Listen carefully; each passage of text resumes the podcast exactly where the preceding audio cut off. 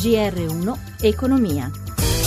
Buonasera, Danna Trebbi. Restano deboli le borse europee, ma Milano si salva. Ci dice tutto in diretta da Milano, Paolo Gila. Sì, è così, il guadagno dello 0,15% per Piazza Affari è il guadagno unico esistente oggi in Europa perché tutti gli altri listini hanno chiuso in calo. Londra meno 0,28, Francoforte meno 0,24, Parigi la peggiore ha ceduto mezzo punto. E intanto appare debole anche Wall Street con il Dow Jones a meno 0,19% e il Nasdaq a meno 0,07%. Deboli sono apparsi i titoli del comparto energetico e i bancari mentre hanno guadagnato terreno soprattutto gli industriali, Moncler, eh, Ferrari, Ferrari, ST Microelectronics hanno messo a segno progressi superiori ai due punti percentuali. Bene anche lo spread che si è ridotto a 189 punti base con il rendimento dei decennali in calo al 2,18% dopo l'esito dall'asta dei BTP a 5 e 10 anni che hanno visto appunto i rendimenti in calo.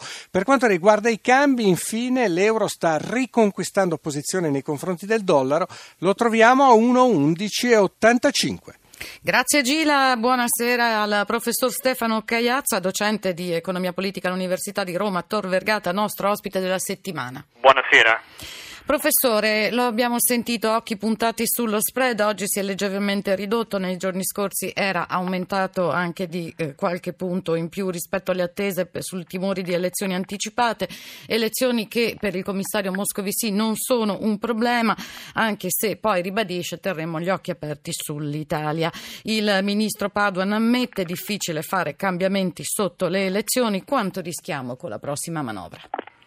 Ma eh, certamente lo spread, come ormai sappiamo, esprime la percezione di rischiosità relativa di un paese rispetto ad un altro, perché è calcolato come differenza tra il rendimento di un titolo di Stato, l'Italia, verso un altro titolo di Stato, in questo caso la Germania. Ora, eh, che gli investitori possano essere preoccupati eh, mi sembra eh, un evento eh, normale. quello che rende specifica la preoccupazione dell'Italia rispetto alla Germania, perché ricordiamoci che anche la Germania è sotto elezioni, secondo me sono una questione legate un pochino all'incertezza sul quando ci saranno le elezioni, su chi vincerà le elezioni e con quale legge eh, elettorale si faranno queste elezioni e quindi i mercati temono che non ci sia una chiara direzione probabilmente sul deficit e sul rientro del debito. Quindi tutti questi elementi uniti a quanto diceva lei, cioè la difficoltà nel fare una manovra eh, come chiede Bruxelles in campagna elettorale, dà una percezione di rischio maggiore per l'Italia rispetto alla Germania.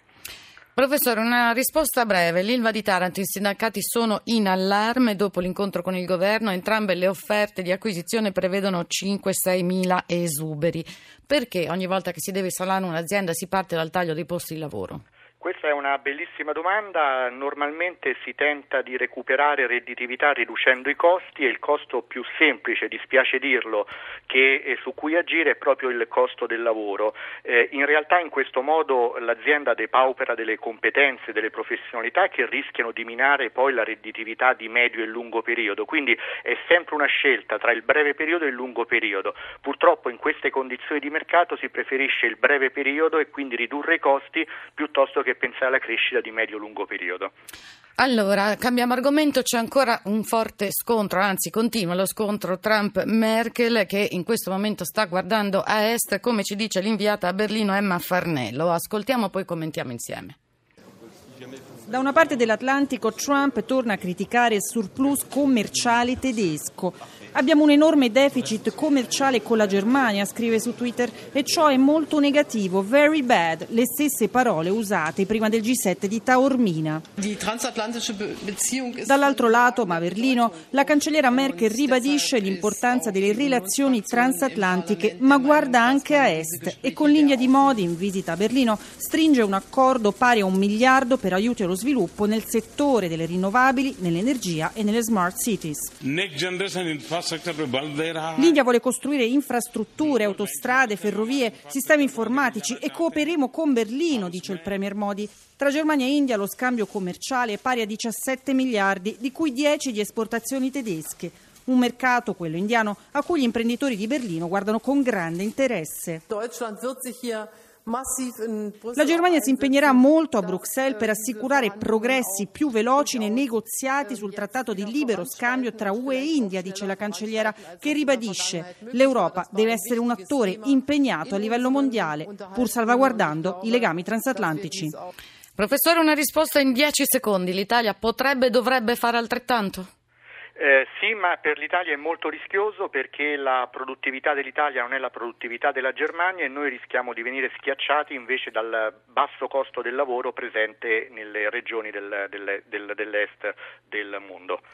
Perfetto, allora intanto grazie al professor Cagliazza, lo ritroviamo domani, noi cambiamo argomento dall'Assemblea dell'Unione Industriale della provincia di Varese, il presidente di Confindustria Vincenzo Boccia torna a incalzare il governo sull'occupazione giovanile, dalla sede della Lombardia Antonello Marzio. Se vogliamo costruire una società aperta e inclusiva e un'industria competitiva e dare valore al lavoro, occorre partire dai giovani. Un azzeramento del cuneo fiscale e contributivo per tre anni per i giovani che si avviano a entrare nella industria italiana. Il taglio del cuneo fiscale per l'assunzione dei giovani è già tra le priorità del governo il presidente di Confindustria Vincenzo Boccia ribadisce all'Assemblea degli Industriali della provincia di Varese la necessità di fare in fretta, auspicando anche lo sforzo delle imprese verso la modernità dove le nuove generazioni potrebbero fare la loro parte.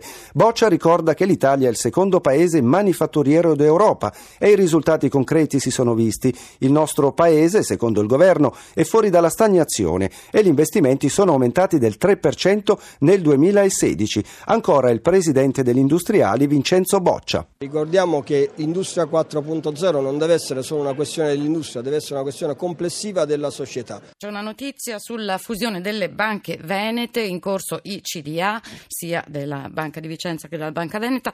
Non ci sono le condizioni per nuovi investimenti, ha fatto sapere poco fa il Fondo Atlante. Il boccino, dicono entrambi i CDA due, dei due istituti di credito, è in mano al governo. E per ora GR1 Economia si ferma qui. L'assistenza di Cristina Pini, in regia c'è Renzo Zaninotto, Danna Trebi. Buon proseguimento d'ascolto.